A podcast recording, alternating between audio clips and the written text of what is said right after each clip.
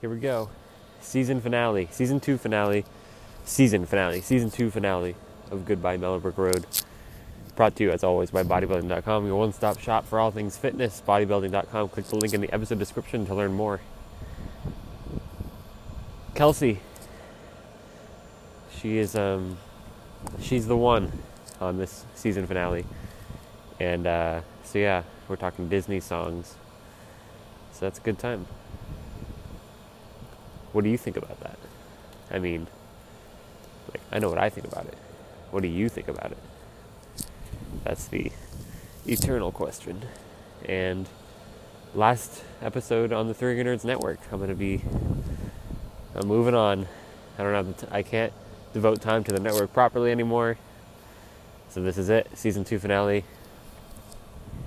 Be, it is not the series finale though. We will be back. I'm aiming to come back with season 3 sometime in the summer, maybe. Maybe September again though, if that's how it shakes out.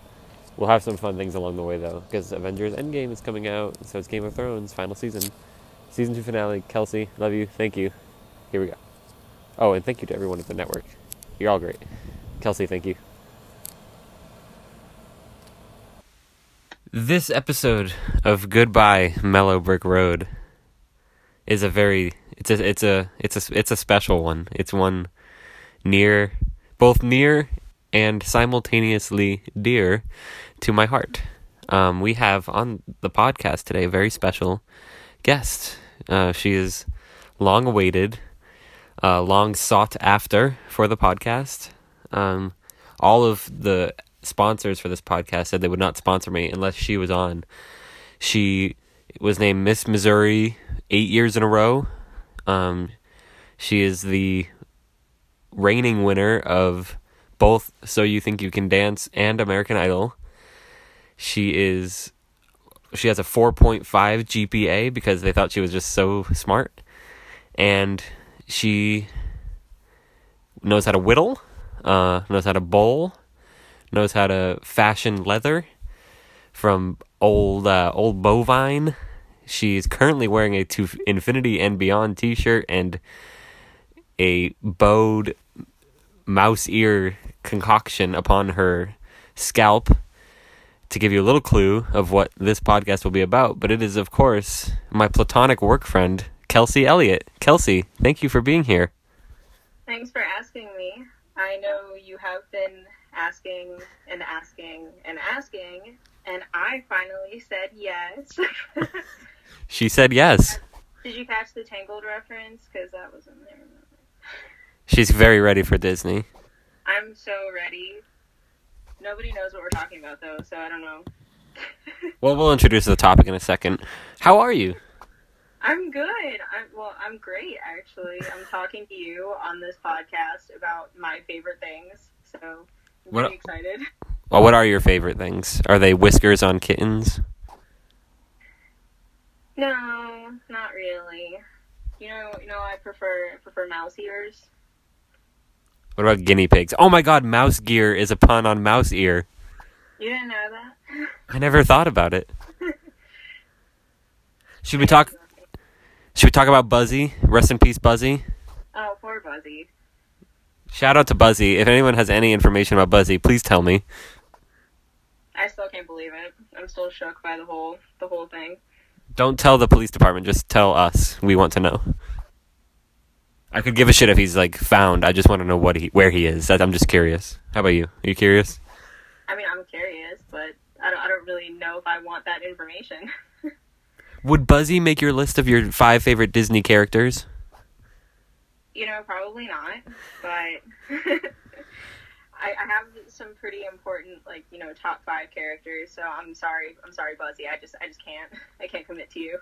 She's too busy with Buzz E backwards Lightyear. I don't even think Buzz is in my top ten. wow, you know, of all the Disney characters, top ten, that's a big slight against the Tim Allen voiced space toy. I'm sorry. I have my own favorites and my own opinions. Are you a fan of the Apple Dumpling Gang? Sure. Why not? She was laughing, just so you know. Okay, should we introduce? We're gonna introduce the topic in a second. What's going on? What's going on? What's up with you? Are you first on the call sheet? Excuse me? Are you first on the call sheet? Yeah, of course I am. Am I am I not always first on the call sheet with you? I mean, sure. I don't have any productions, but yeah. Ab- absolutely, you know.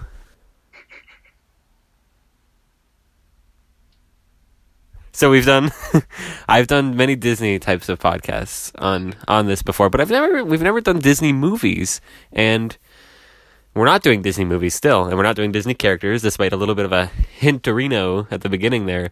But we are doing, and this is this is the season two finale of Goodbye Mellow Brick Road. So we have to go out with a bang. And so we're not just doing our top five Disney songs, we're doing our top 10 Disney songs. Kelsey, how do you feel about this? I'm so excited. I've been I've been waiting. You know, I think it's probably a top ten because I couldn't pick just five, but I feel like you couldn't pick just five either. No, I could not. There's too many good ones. That's why we have to talk about all of them. So you've you actually have listened to the podcast before. You're one of the two, and um, so we do it. You know this, but just for the listeners, we are going to do it where if I say a song that I have, say in my number nine position, but she has it in her number four position, she's not going to disclose that right away, so we can keep that suspense building. Because the odds are her number one is probably going to be somewhere on my list, and vice versa. And we're actually, I'm gonna, I'm gonna start it off here. You're the guest, so we're gonna end on you, end on a high note. Um, oh, I'm just gonna I'm gonna have to check my list real quick because I don't remember. I just changed the order of these and have not committed them to memory yet. So we're gonna. Ah. just changed the order, huh? Huh? You just changed the order? I just reordered it. I had a different song at number ten, and I switched them around. And I put I actually knocked one off the list to put it into my honorable mentions instead. Oh. So, my number 10 song. It is from the soundtrack that is probably the soundtrack curated by the most famous artist that Disney has employed to do the music for their movie. And it is Phil Collins on Tarzan. Number 10, he's singing You'll Be in My Heart. And it's just I remember it's a part of the Happily Ever After show at um, Walt Disney World's Magic Kingdom. And I remember the first time I saw that show, my friend and friend of the podcast, Matthew Waltz, actually said to me, he's like, This is the song that when I get married, I will want to dance with my mother at this. And I was like, Oh, that's really sweet because it is like kind of like a nice mother son song from Tarzan. It's probably the best song from Tarzan, unless you're one of those trashing the camp fans. But You'll Be in My Heart. It's really sweet. It's very moving. Um, a lot of hands were squeezed when we watched those fireworks towards the tail end of respective programs during that song. So it's got a it's got it's nestled right into my heart, my cold, icy, dead heart. It's nestled right in there, and it will always be one of my favorite Disney songs. Even I think it was actually the first movie I saw in theaters was Tarzan. No, that's that's a lie because I was going to, but I, then I split my head open on on the banister, so did not see Tarzan. But Kelsey, how do you do you have any thoughts on "You'll Be in My Heart," or do you want to wink wink table those until later? I mean, I might wink wink it, but I will say that I do also love the song, and the whole squeezing of the hands thing is so accurate. Except I think I was also bawling at the time that Yes. we were all holding each other. So I'm not sure how much of it I actually heard, but I, I literally felt it in my heart. But yeah, I'll, ta- I'll table the rest of my comments about it. You felt it in your heart. Oh, definitely. It would be in your heart. Music goes right through me. What can I say? You are a music kid at heart, aren't you?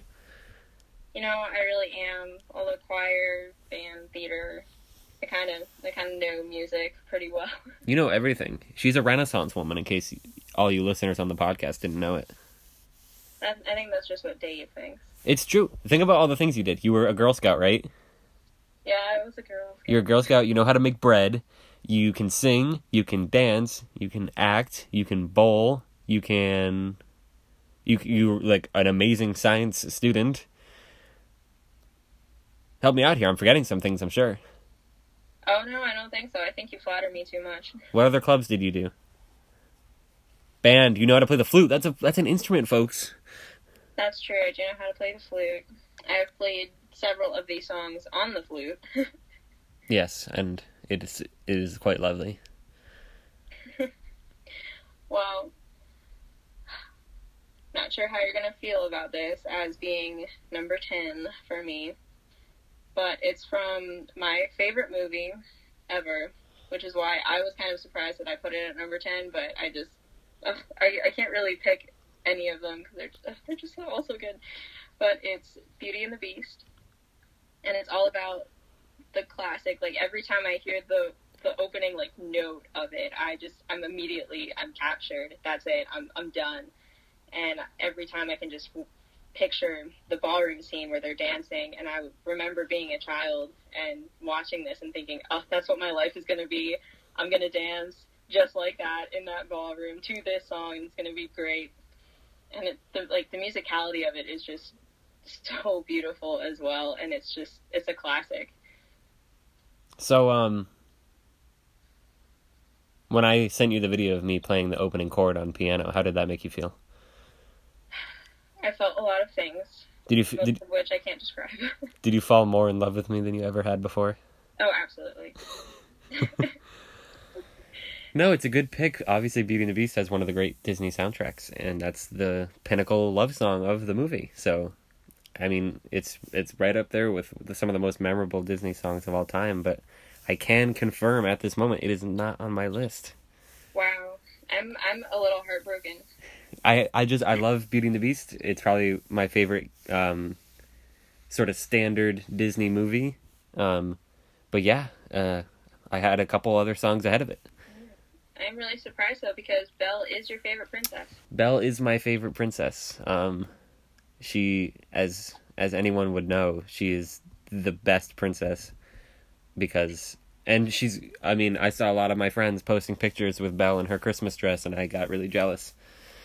But you know, I met Belle in her French town outfit, so you know, I'm not gonna brag about that. Just gonna, just gonna let that sink her. You know. I mean, then then I won't brag about how I met her in her gold dress. You know, the one that's in the song that I just listed. Well, I met her in her gold dress. They just wouldn't let me take a picture with her. It doesn't count. It was Enchanted Tales with Belle. It does count because it was Belle. But it wasn't a meet and greet with Belle. You you just happened to be there while she was doing stuff. You know, I recall a certain Kelsey when this first happened to me was very sympathetic and was like, "Oh, that sucks, Dave," and now you're just roasting me. I mean, it's a podcast. I kind of I feel like I have to roast you a little bit, but I mean, I can table that too if you want. All these flavors, and you choose to be salty. You know me. Yeah, it's made of salt. uh, so yeah, good pick. Number 10, good pick. One of the best Disney songs ever made, probably. Um, my number 9 pick, um, I think it's, let me, let me just double check here. Yep, it is the oldest song on my list.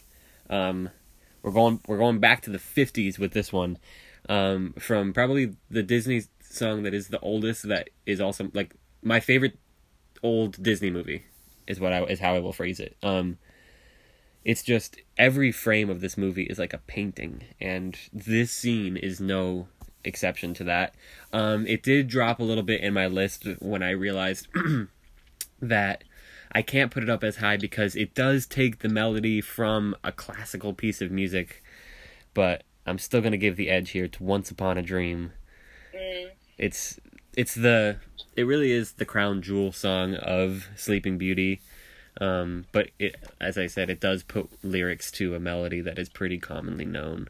But beside, like aside from that, like it's got really great vocals. I think Mary Costa is the one singing it as Aurora, and the two of them, even the little spoken dialogue in the middle of it when he's like, "You said it yourself, once upon a dream." It's just, uh, it just, it really warms my heart, and yeah, I have to give some love to one of the classic songs, right? Absolutely.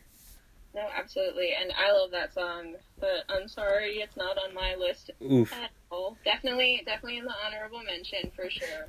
Because I do love that song. And you love that prince. I mean, if Belle's my favorite Oh. princess, he's Philip is your favorite prince. Philip is absolutely my favorite prince. I would love to dance with him during Once Upon a Dream. I will just put that out there in case Philip might be listening. But I'm listening. I mean, do you want to be Philip? That would work. Do you want me to be Philip? Sure. What my, I think my favorite prince is Purple Rain. Really? Mm-hmm. Why? I don't know, like when he played it at the Super Bowl halftime show, it really was like a really seminal moment. Probably one of the great Super Bowl halftime performances of all time, except for when the Red Hot Chili Peppers jumped out from underneath the stage during Bruno Mars. I'm not really familiar with any of these because I'm not a huge fan of football, so I don't really watch the Super Bowl. Okay, the halftime show is not football. I know it's not football, but it's in the middle of football. Yeah, I, so if I go to a Super Bowl party, it's for the snacks, so I'm not really like paying attention to anything else that's going on. are you a fan of the the Super Bowl commercials? Yeah, those are good. Do you have any particular standouts that you can think of off the top of your head? Honestly, mm, no. they're not they're not high up there like the way that some some things are. I don't think I watch I watch them enough. You know how some people kind of go through YouTube and they watch all the Super Bowl commercials all the time. Yeah, I'm not one of those people. I really like. There was one about Macy's. It was like I think the hundred and fiftieth anniversary of Macy's, or maybe just the hundredth.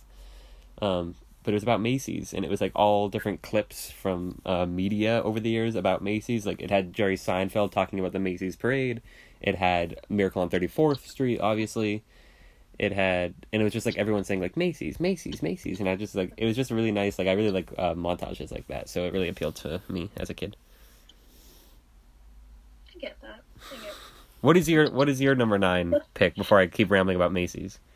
um, my number nine is from a classic Disney movie that's actually being remade this year, and I'm so excited, and I can't wait to cry in the theater. But I just can't wait to be king from The Lion King. I love it. It's it's kind of like my pump up jam. I listen to it before interviews and tests. It really just it gets me in the mood to to be a king, I guess. When you said it's being remade this year, my first thought was Baby Mine, because of how much you love Dumbo. And then, before I even had a chance to think of a second thought, you ripped out The Lion King on me. And yeah, was that one of your favorite parts of PhilharMagic? Yes, absolutely. I think I think honestly, it's probably why I go into PhilharMagic as Hmm. often as I do. Yeah, for people who don't know me, I go into PhilharMagic every single time I'm in Magic Kingdom. I don't think there's been one time I've been in there where I haven't gone into PhilharMagic. Well, I would actually um, say the opposite. Like that's probably my least favorite part of PhilharMagic, just because like the way they do the other songs. Like I love the other songs probably slightly more than I just can't wait to be king. But the way they do it is like Donald's kind of like in the story, but then like I just can't wait to be king is kind of like there isn't really a story. It's just everything's chaos and it's more artistic than it is like a story. And I mean, don't get me wrong, it's great, but like I love the the smell of jasmine in a whole the whole new world sequence and the smell of pie in Be Our Guest. But yeah, no, I mean The Lion King is great, and that's one of the great songs from it, and I'm really excited to hear Donald Glover. Wait, it won't actually be Donald Glover though, because he plays adult Simba. That's disappointing. Maybe he'll do a cover of it for the soundtrack. That's possible. We'll have to we'll have to see what happens. I'm really excited. I know I get nervous when some of my favorite songs get done by other people because I worry that it's not going to be as good or I'm not going to like it as much. And What were your thoughts on Emma Thompson doing Beauty and the Beast, taking over for Angela Lansbury? I mean, I liked it. I really did, but I just I'm such a fan of all the originals that I can't I can't kind of get past that. And that's just a personal flaw of mine. No, it's okay. I understand where you're coming from. I mean, that's what you grew up with, so that's what you know. But like, I mean, there there is merit to them, obviously. Uh, that's why they do the new songs too. And it's also like they got to compete for those Oscars, got to get those trophies, got to get the trophies, you know.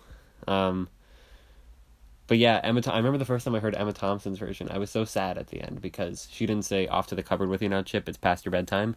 But then I remembered, like, no, I think that was probably the right decision because that's Angela Lansbury's line, and you know it shouldn't be said by anyone else. Yeah, I can agree with that, but it does it does make you sad because you you're kind of left with something's missing, Yeah.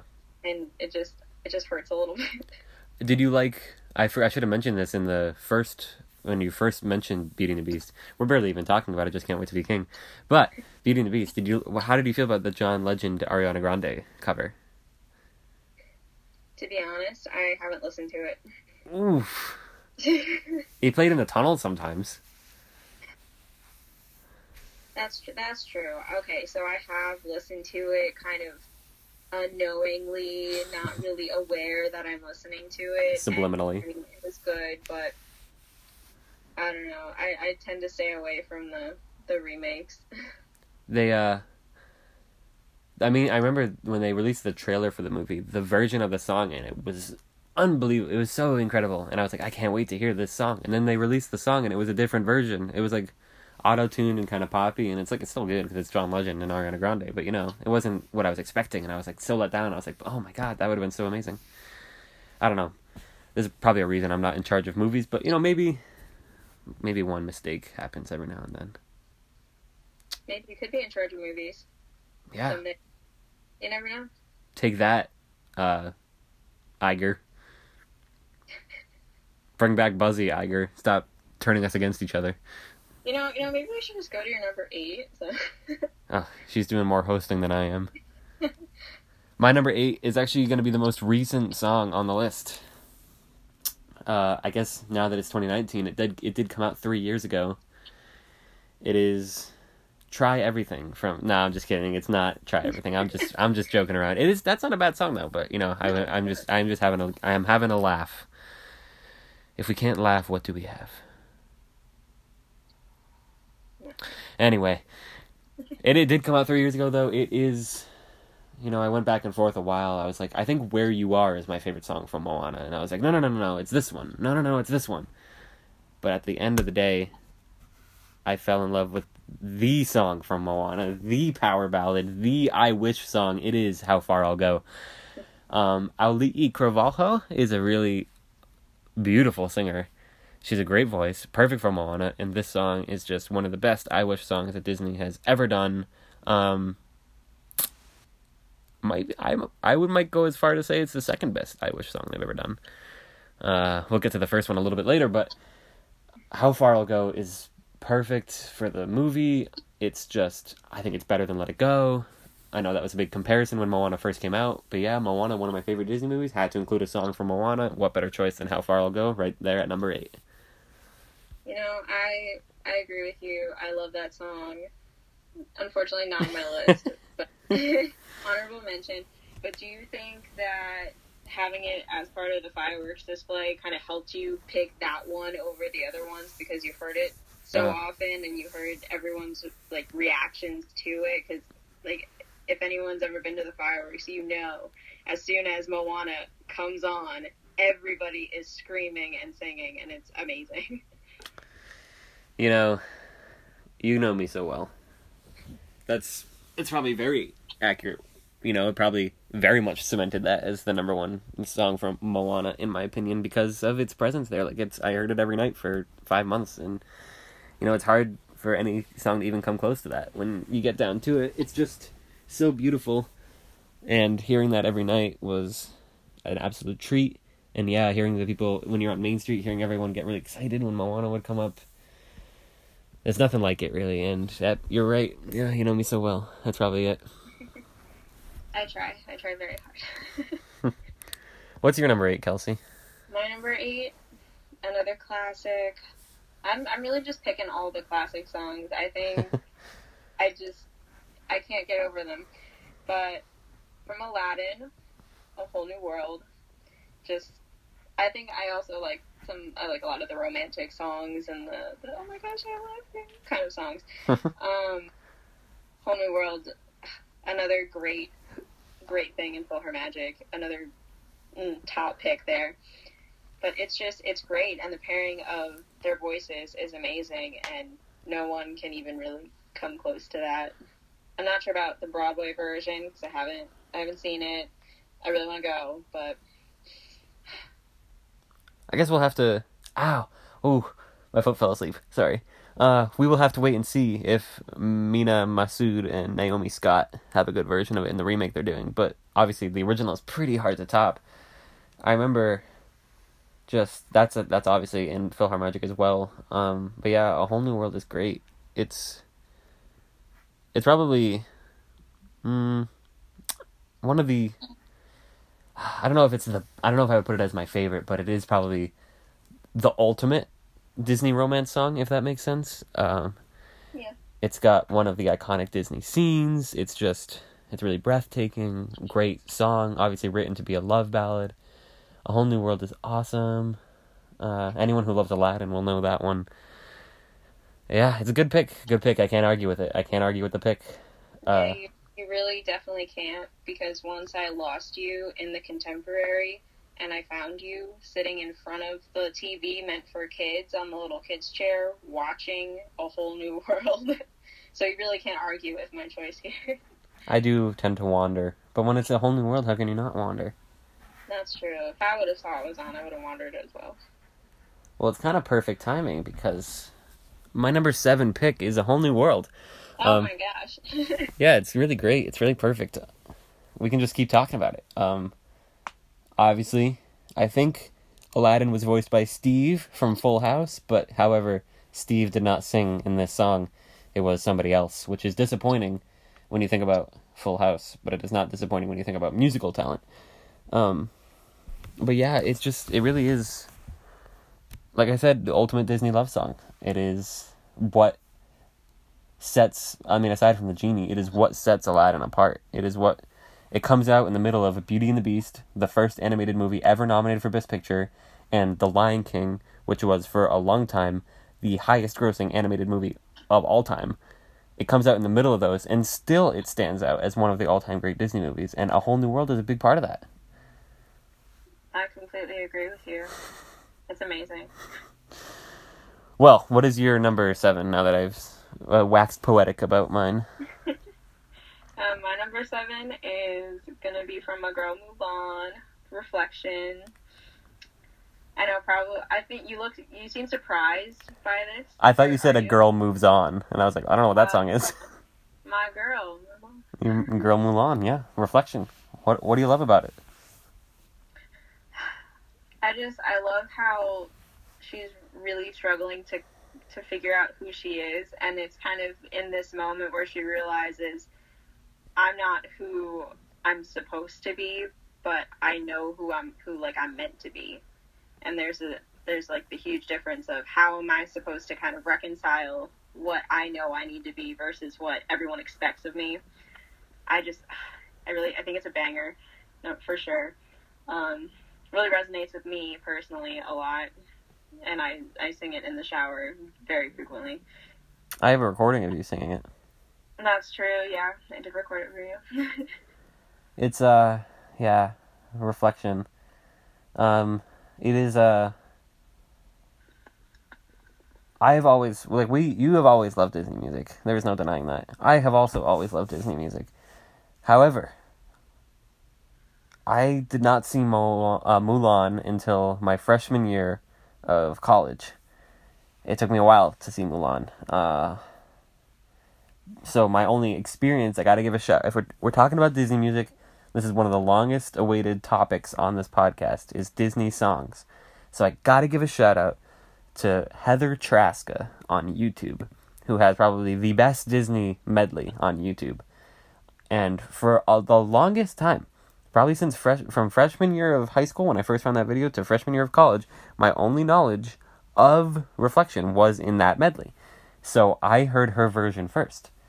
And so it takes a very special singer, and that's the the one who voiced Mulan. Mulan was a very special singer to make me like her version better because of how powerful it is. Um, it's another kind of identity type. Uh, the princess gets her song type of song, and you know it is very moving, very powerful, and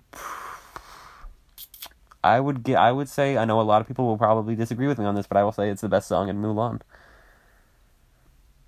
I mean, I agree with you. giving it that edge over "I'll Make a Man Out of You," which a lot of people love. I do. I do also love that song, but just yeah, I don't know. You can't. You can't beat Reflection. And Every time I go stare at like some water, like a lake or something, I always think of Reflection. And then they kind of brought it back with Wreck It Ralph 2 and the princess scene, and they're like, just stare at some magic water, and a song will, you know, come out of you. And I immediately I just think of Mulan because that's it's just iconic.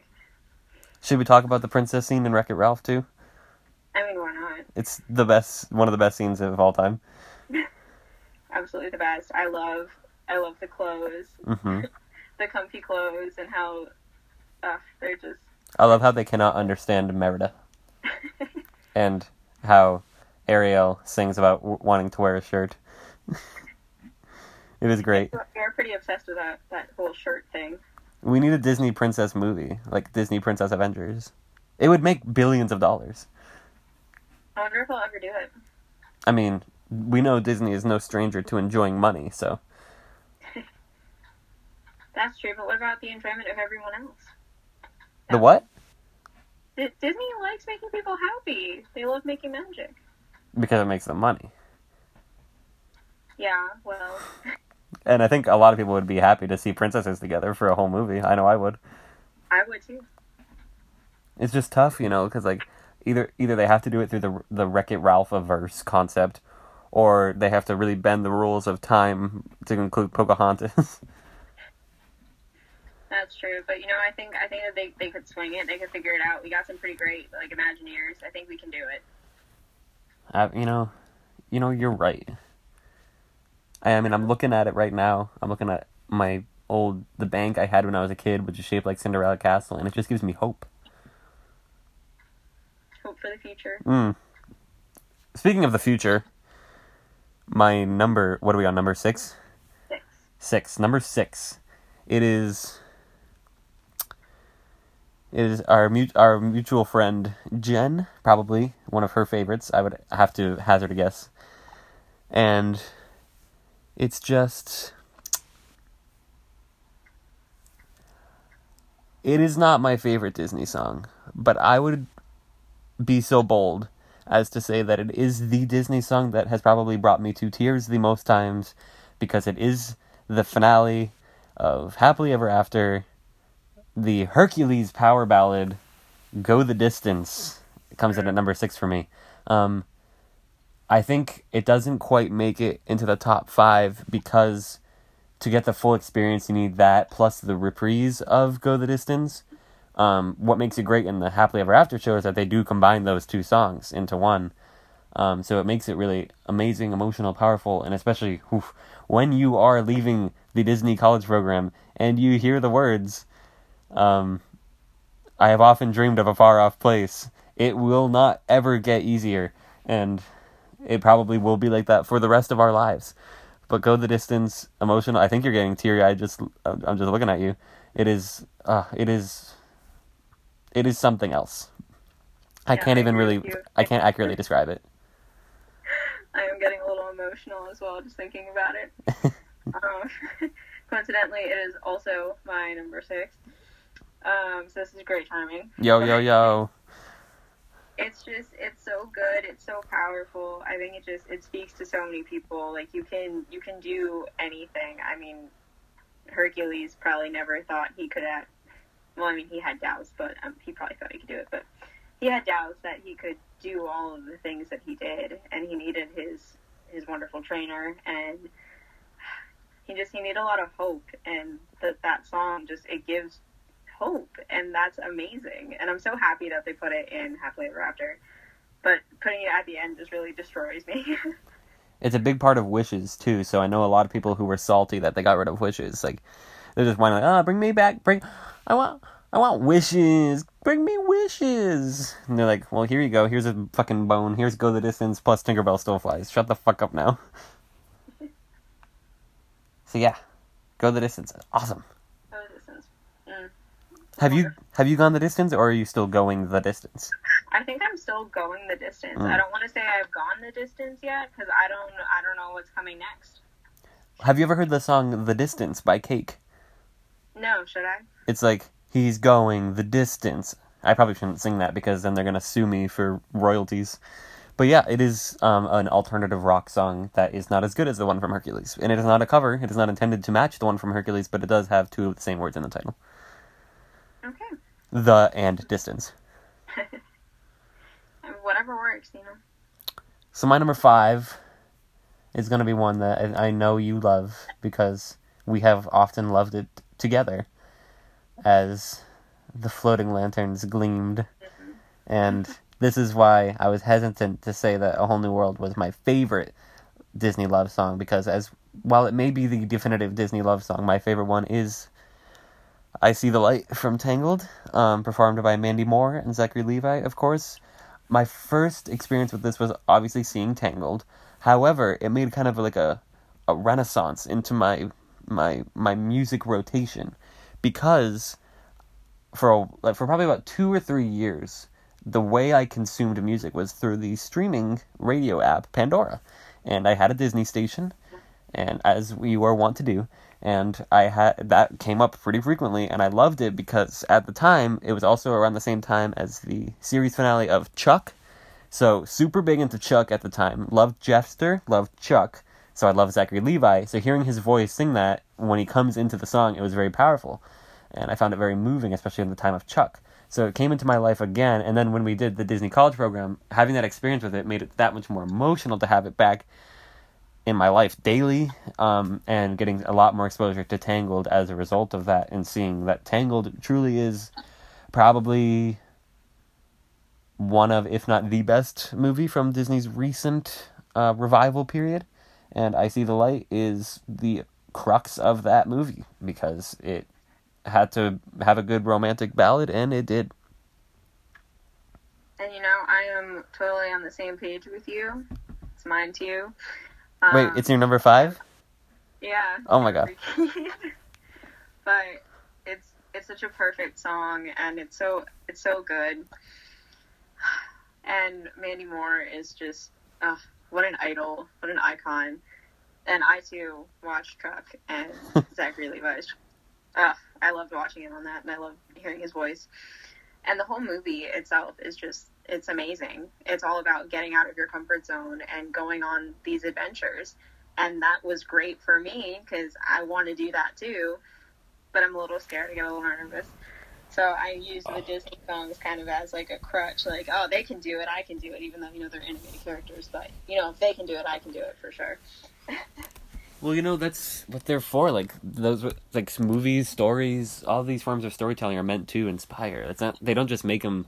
Like sure, Disney makes them for money, but the people, the writers, the animators, the storytellers themselves, they're not just making it for the paycheck. Sure, they have to make a living, but they they care about the product that they make. They want it to be something that people will latch onto for for for generations and you know that's why I think that you know maybe the Disney remakes aren't such a bad thing. I mean they did up their movie count to include more remakes. It's not like they have altered their means of production. It's just this last not even this last attempt. It is this like the defense mounted to make sure that people don't forget these characters and these lessons and and how important they are and just think like I mean we obviously use these characters and I mean I know seeing things that I feel insecure about depicted in fictional characters often makes me feel a lot better about it and I as you said you you draw inspiration from them as well.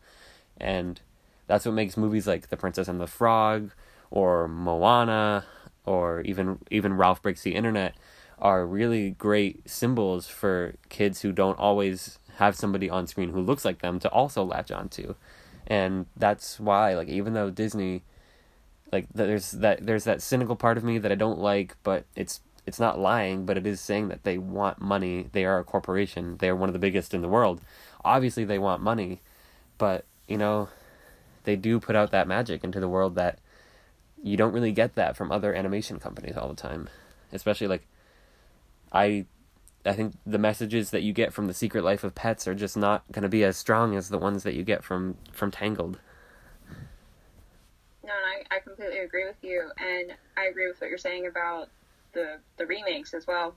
Like people, like people don't you don't want them to forget these characters, and I think a big a big reason that people might be forgetting is because I know I have all the original classics on VHS, and I don't have a working VHS player, so I can't I can't watch them. Like if I had a kid or if I had like a niece or a nephew or something, I couldn't show them these movies unless I bought them on again on DVD or Blu-ray or whatever we have now.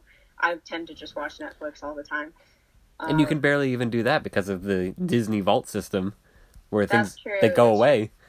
Netflix has a lot of like the the second movies which aren't aren't the originals aren't as good.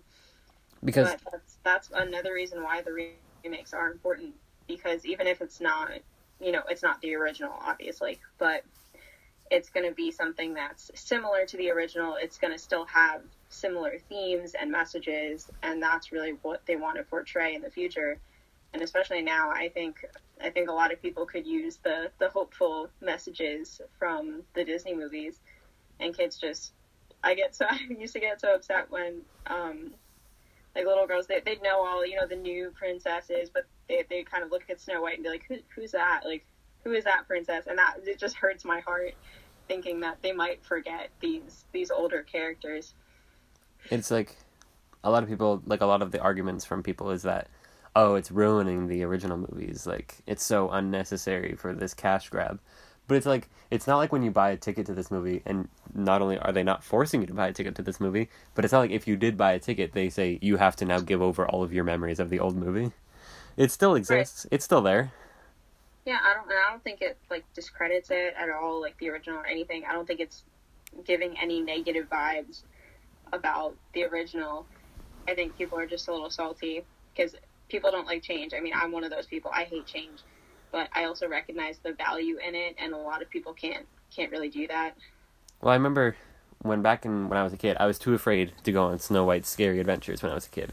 So regrettably, never went on that ride before it closed. It is it it is a minor regret, but it is still a regret nonetheless. Um, but I I remember like the wait times were never too long that we didn't consider going on the ride. I was just too afraid. However, this new Snow White attraction, the Seven Dwarfs Mine Train, is perennially the longest wait time in the park. And for that, for the longest wait time in Magic Kingdom to be about the oldest movie, that's just, it's what you love to see. I know, I love to see it, except for the fact that I want to go on mine trains all the time. so I kind of hate to see it, but yeah. it's, it's also nice. It's nice to see. And they do have, like, the, some of the original animatronics mm. from Snow White Scary Adventure there, like, right at the end. So that was really cool to see as well as they have like the new dwarf animatronics on the inside which are so cool. I love them. But then they also show the original ones and they're they're kind of giving credit to that original ride which i, I love. It's um yeah it's just i mean they do they do things pretty i know a lot of people are not happy with the state of the parks right now but i love them i think they're great in the current state New but Fantasyland. New Fantasyland is probably my favorite area in the park. The like Belle's Village and the Little Mermaid and okay, this may be Stockholm syndrome, but I also love Storybook Circus. I have very fond memories of Storybook Circus. I don't really know why. you weren't really in Storybook Circus. You were kind of in like the in between between Tomorrowland and Storybook Circus. But you were still on the other side of the sign. But even then, like Big Top Souvenir, I have very fond memories of that. Um, the path to get to Storybook Circus before I knew of the way to go through the tunnels, I would go around, quote unquote, around. I don't know if people know what I'm talking about, but that's the way I went. And one time I went at night, and it was I was literally alone. I could hear the faintest circus music playing. The fireworks were just about to start, so I heard the announcement, and then I heard the Walt Disney World Railroad go by, and I was like, "This is fucking, this is the best." So Storybook Circus, it has, it may be stock. I will concede it may be Stockholm syndrome, but it has nestled out a very special place in my heart.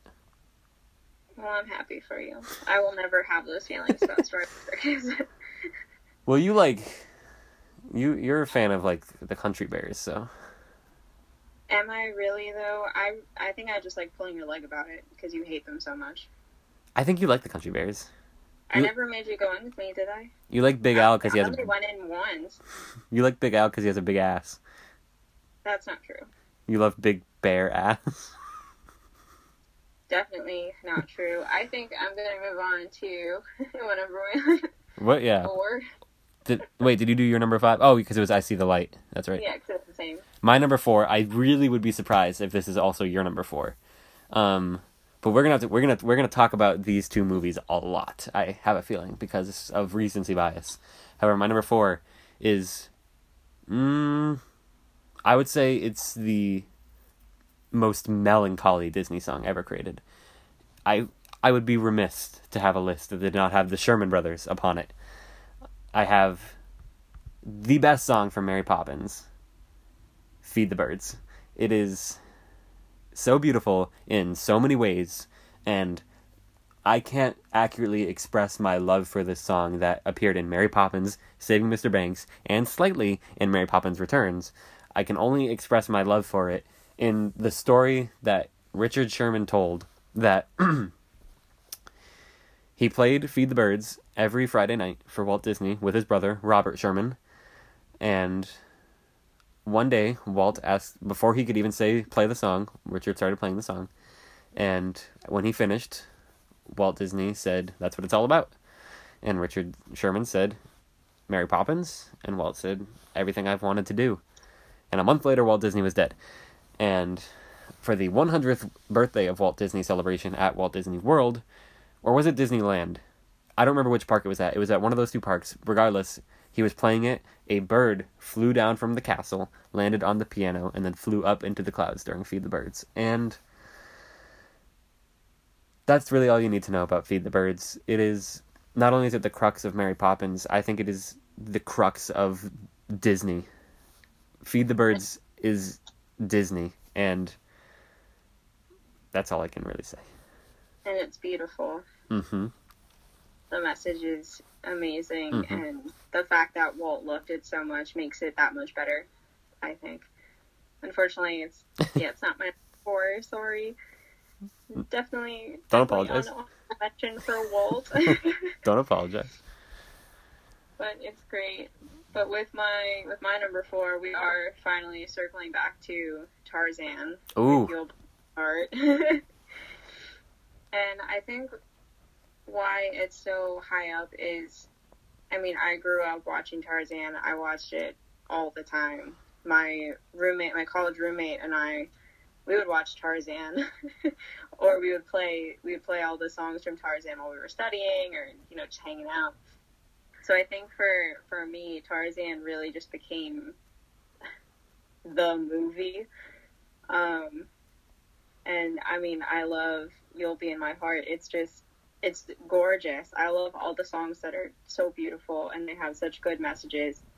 And I think it's really, it's a really important song just because there are people in your life where you might not see them all the time as, you know, sorry, sorry, Dave, you look a little sad now because we're not together. I'm sorry.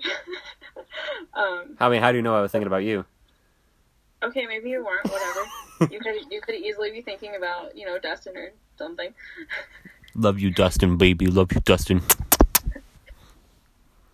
But it's true that there's going to be people in your life that you're not going to see all the time or you're not going to talk to every day. But knowing that they're there in your heart, it's so important. And knowing that the lessons that people teach you, those are always going to be with you. The things that they say to you, those words of encouragement, like it's it's all going to be there, and their impression on you isn't going to leave. So I just I think it's such an important song for those reasons. And then you know again, it's in Happily Ever After, and the first time that I watched Happily Ever After, like when I started the the college program, I I was watching that I was watching that part um, from the poly and just bawling my eyes out because I just it really made me miss my family and home and over time I came to love the song for a totally different reason because Disney became my home and my friends became my new family. So the the whole song just has a whole bunch of emotional background for me, which is why it's so high up on my list. You know that that was a really good case for the song, and I almost regret. Like I had it at number nine, and then I switched it with Once Upon a Dream, and I feel like I should put it back at number nine now. put Once Upon a Dream back at number ten. Oh well. Yeah, that was a good defense mounted in front of it. Um, my number three is gonna be. It is not the first song that I will mention that was a part of the instrumental medley that led into Happily Ever After every night in the park. Because a whole new world would be that one. But this one is the one that is the highest.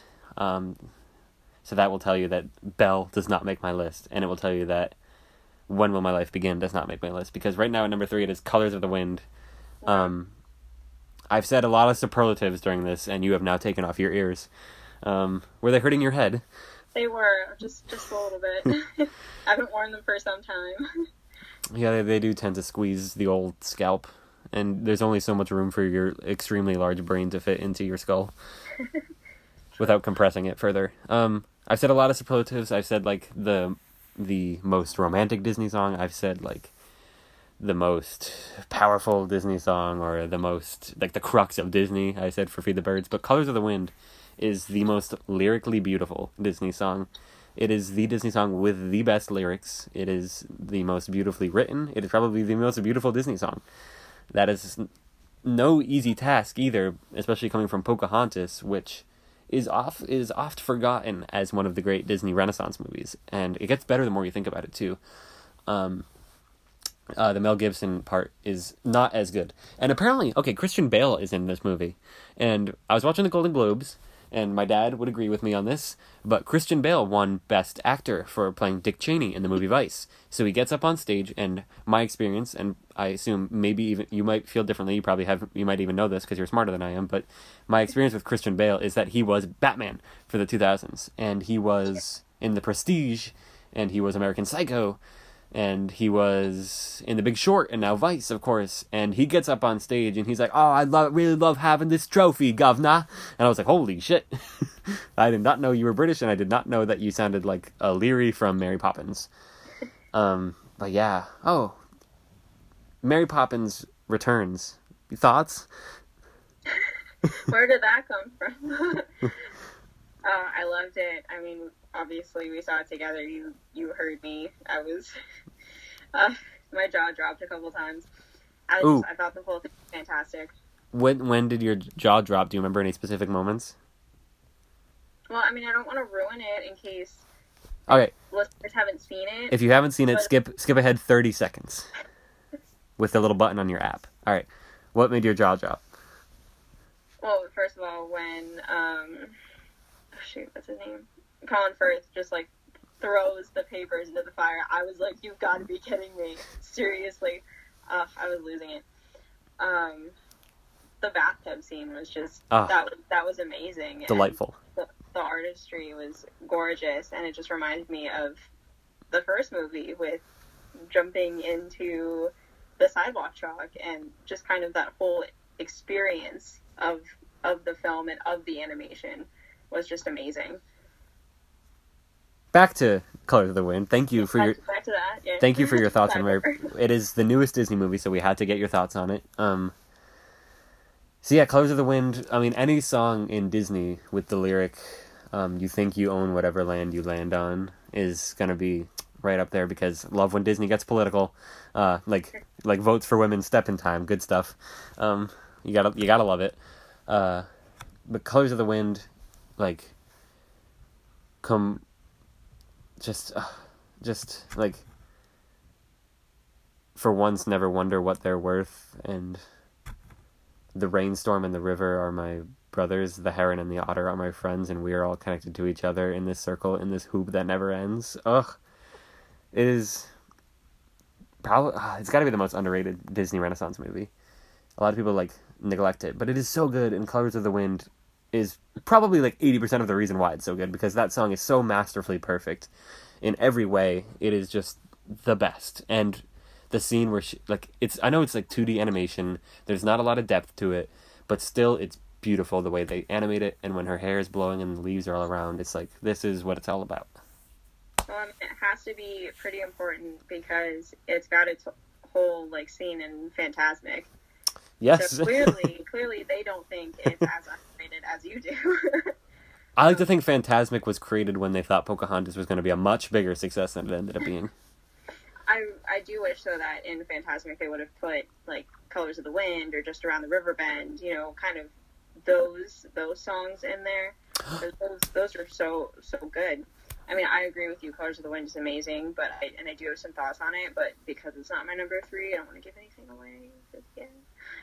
A perfect uh, inclusion of just around the river bend in Pocahontas. I mean, not in in Fantasmic would be you know the scene where um uh the monkeys go by in the boats. Yes. Just put just have Pocahontas going down the river bend instead. I don't care about the monkeys. Well, what about what about the part you know where it's actually the Pocahontas and they're they're in the canoes or whatever with the with the little fire? Yeah, but aren't they doing the dig and we dig and we dig and we dig? No, we it's dig? like well, I mean, yes, but it's kind of like preceding that. You pro- you know uh, I'm just gonna defer to you because you probably know Fantasmic better than I do, and I don't remember that part, but I'm sure you know what you're talking about. I don't. I, I feel like it. It kind of precedes the whole that whole scene. I mean, it's kind of all jumbled together in there, but I think I remember what you're talking about now. Because like I, yeah, I, okay. I think it would be that would be a good fit is if they did have Pocahontas there. You know, with with that, they they could easily hold off on the whole digging thing for just just a second to to let Pocahontas have her time. Um, hey, you're the future Imagineer, so you know better. I wish.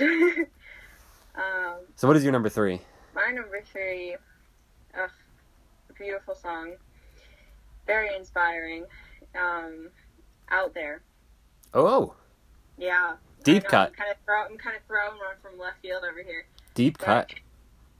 But I really all the songs from Happily Ever After, just, they all resonate with me so much, and that was my favorite part in Happily Ever After. I mean, it could have yes been the beautiful animation on the castle because they do have the most beautiful colors. The oranges the purples the greens it's all gorgeous and it goes so well together. But the song itself it's beautiful. And it's talking about just just what if you know i could spend that one day like out there you know in like in the world and feeling normal and i think that that it's it's worth talking about and that's why it's so high up on on my list Out there. That's uh pretty out there. wow what a joke I mean, top three. That's bold. Uh, I think that means I might win. i don't think that there's winning we're just stating our opinions I wonder. I wonder how it would change if we did this like draft style. oh that would be totally different Then we then we'd be competing. Well, I think I think too because I mean there there were songs where I was like, oh, I just forgot about about Mm. that one, or because there's so many. There, Like so, what what resonates with you is definitely going to be different than what resonates with me. So we can't really say, ah, ha, I won. It's like, well, I forgot, totally forgot about that song from that you know obscure part of that movie. that sounds like the justification of a loser. You know, why don't you just why don't you just go on? Go ahead. I mean, you know, you're right. 91 years of Disney songs is bound to be some that you just can't fit into your top 10. That's why my honorable mentions list is about a paragraph long. Uh, so yeah, number two, we are we're getting up there at the top. We are we are nearing the tip top of the list. We Num- number two, and it is gonna be at long last. Beauty and the Beast is gonna be on the list, but it is not the song Beauty and the Beast. It is a song from Beauty and the Beast. Could it be Belle? No. If you were listening carefully, I already said that it was not Belle. Could it be Gaston? No, I don't think I even have any villain songs on my top ten. It is, so it is not Gaston. It is. Be our guest. ah, Be Our Guest is the most fun Disney song. It is one of the most lyrically inventive, like like pie and pudding on flambe will prepare and serve with flair a culinary cabaret. That's like God bless Jerry Orbach and Ewan McGregor because they probably had the most fun singing this song. It is, ah, it's just so great. It's it's an all. As soon as it was written, I'm I'm I am sure that Alan Menken was like, "Oh, it's an all timer already. It's one of the best Disney songs ever created," and it, he's right. It's just awesome. It's it's so much fun. Belle doesn't even sing in it. It's all Lumiere and Mrs. Potts, and I think a little bit of Cogsworth, and uh, it's just I don't know. It's great. So much fun. Awesome. It is fun, and it's it's the one time where, like in the stage productions, you can kind of have a lot of people be on stage doing, you know, dancing and singing and interacting with the characters, because a lot of Beauty and the Beast is it's kind of like a couple characters here and there. It's not it's not like massive amounts of people all the time. But then you have Be Our Guest, which is just like this this like extravaganza of sorts, and I just I think it's wonderful. Um, I mean, the, the Beast isn't in it, which is kind of sad. But And as much as I love the Orbach version, I think I got to give the edge to McGregor. It's I, yeah, it's it's good. the new It's version is a party. and he has a great voice. I agree. What is your uh, runner-up? My runner-up, such a such a great a great song. I sing it often. I'm surprised that I haven't heard it from you yet, but part of your world, Little Mermaid. It's not on my list. It's not even on your list. Wow. Wow. Well, it's okay. Be Our Guest wasn't on my list, so. That's fine. But part of your world, I mean, every everything about it just speaks to me. I, you know, I sing it all the time. You sang it in the hot tub. Yes, yes, it is. It is. It is probably one of the songs that I am the most comfortable singing, which is one of the reasons why I like it so much. I, I do like to to perform just a little bit but I just I love the song and it's it's just the best. I mean, you know, in the in the ride, it's it's the best part. It's the best part of the ride. I just I can't. I have too many emotions about it. I remember we got stuck on the Little Mermaid ride, but we got stuck at the part of your world part of it. And I, at first I was like, "Yes, we got stuck at the best part." And then we, when we were eventually evac after like thirty minutes stuck in that one spot, it was a lot. um, oh, definitely, it was. Yeah, that was that was a lot. There, there was uh, had to be a life outside of that clamshell for sure.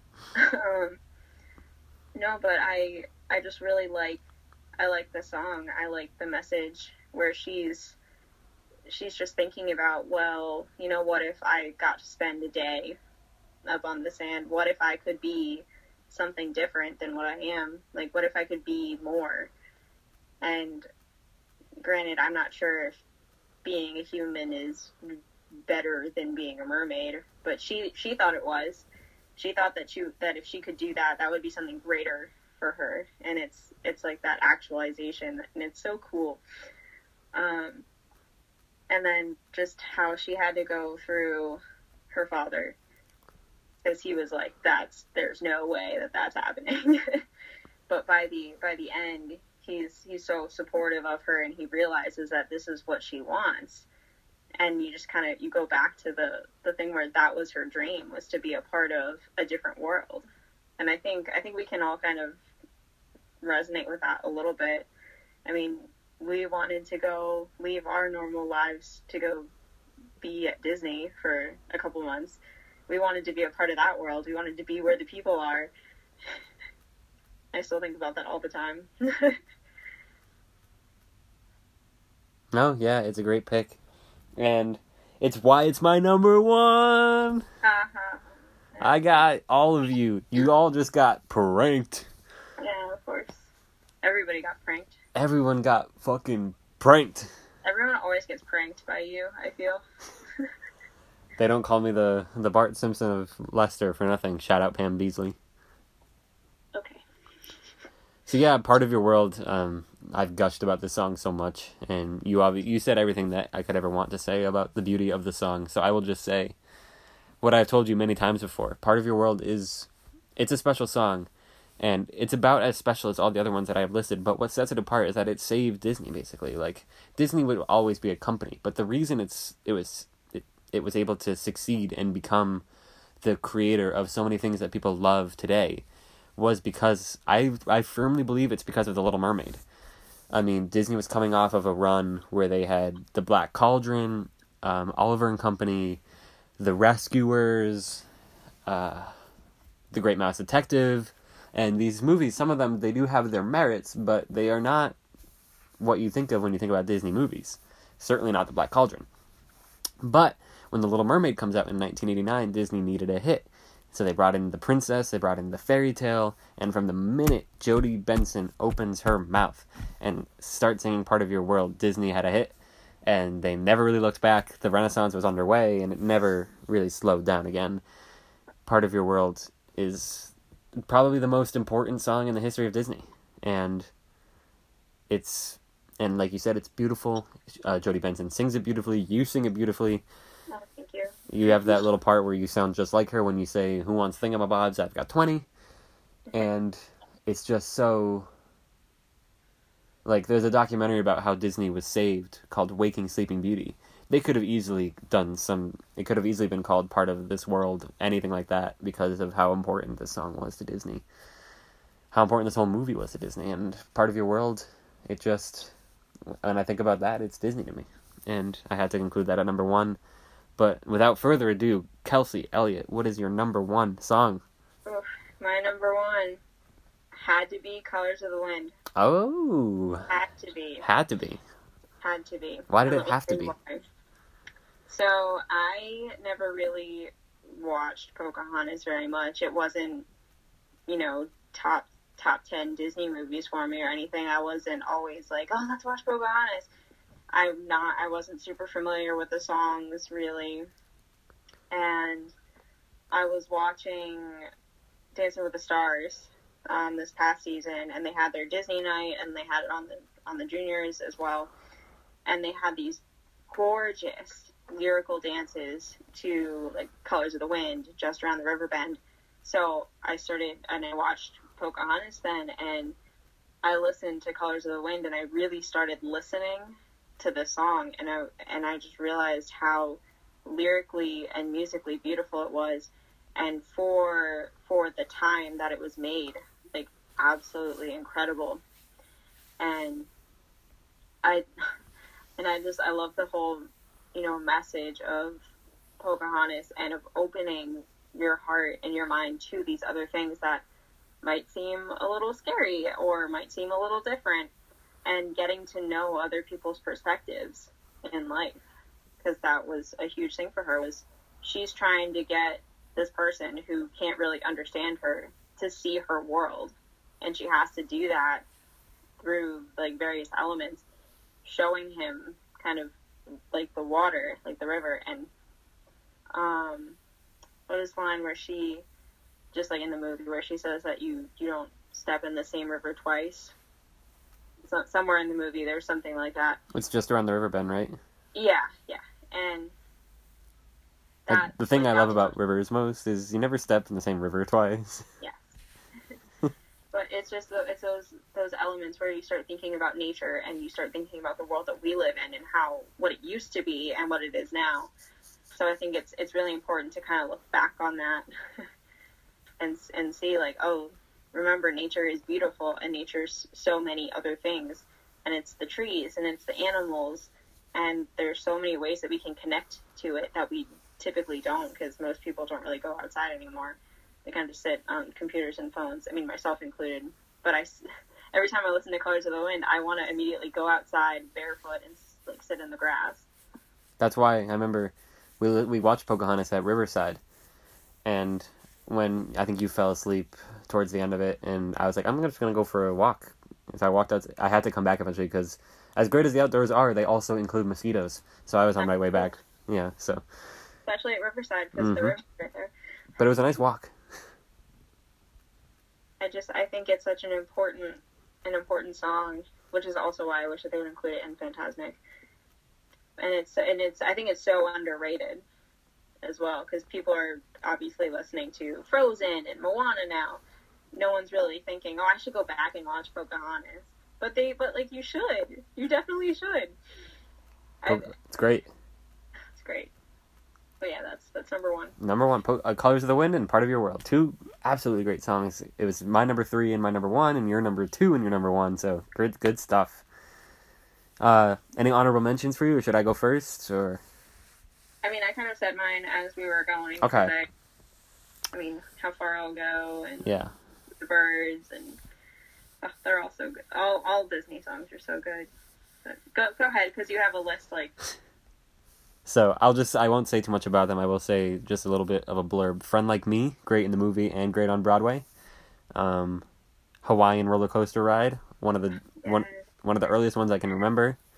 Um, out there as well, awesome. And uh, going with that one, touch the sky as well from Brave. Um, for the first time in forever, that's my favorite one from Frozen. But I also love Love Is an Open Door. Um, I have Trip a Little Light, fantastic. Love that one from Mary Poppins Returns, really great. Lin Manuel, love it. Um, You've Got a Friend in Me, awesome from Toy Story. Grim Grinning Ghosts had to include one from the parks, Haunted Mansion, love it, and Happily Ever After, Jordan Fisher as well. I don't remember the woman singer, I'm sorry, but Jordan Fisher is the best part of it anyway, so it's okay. Uh, yeah, so that's my honorable mentions. A lot of good Disney songs, and there's probably a thousand more I could mention that would just be as worthy. Oh, Be Prepared, how could I not? See, there's so many that you could just keep thinking of. I know you could probably say any of them, and yeah, it's definitely an honorable mention. But Like also, Phil Happily Collins. Ever After, such a good song. Absolutely, it's it's good. It's all good stuff. It's uh, you just you love Disney music in every possible way, and I was glad to talk about it with you, Kelsey. So thank you so much for being here. No, thank you for for having me on. I mean, I love talking Disney music, and I probably could have talked all day if I just had the full list of of Disney songs because I keep forgetting them. But Yeah, we'll just we'll print out like the list of what it's like four hundred songs, and we'll just go with that. We'll break them down one by one. well, you know, you know, next time if we do another podcast and we do one on like Disney songs, we should probably do some of the villain songs because I don't think we picked any of those. yeah, I think we mentioned Gaston at one point, and then be prepared right there at the end. I, th- I think those those would be worth talking about too because no one really talks about those too much unless it's like be prepared or I smell a Halloween episode. could be. Okay, wait a minute. Um, who was it? Oh, I listened to this podcast called The Watch, hosted by Chris Ryan and Andy Greenwald. They were talking about how Emma Stone is doing a Cruella de Vil movie, and they said, "Is Cruella de Vil evil?" And they're like, "I don't know. I never saw the movie." How do you not know that she's evil from her name? It's Cruella de Vil. Wow, I really don't understand that. How do you not know? Some people, like even if you haven't seen the movie, how do you not culturally absorb that? But also, how, how have you not seen the movie? I mean, I can see people like seeing bits and pieces of it. It's hard. It's one of those slower Disney movies that you don't always watch all the way through. But I mean, still, it's Cruella de Vil. She's one of the, she's an iconic movie villain. I know. I mean, it's a household name. she's the ic- she's the most famous character from that movie. Nobody knows any of the names of the Dalmatians. It's like what Pongo and Perdita. yeah, those sound familiar. Lucky maybe is one of them. Yeah, I mean, I can name a hundred and one of them. Uh, oh well, Kelsey, thank you for being here. Thank you, Dave. Great podcast as always. yes, I am always great.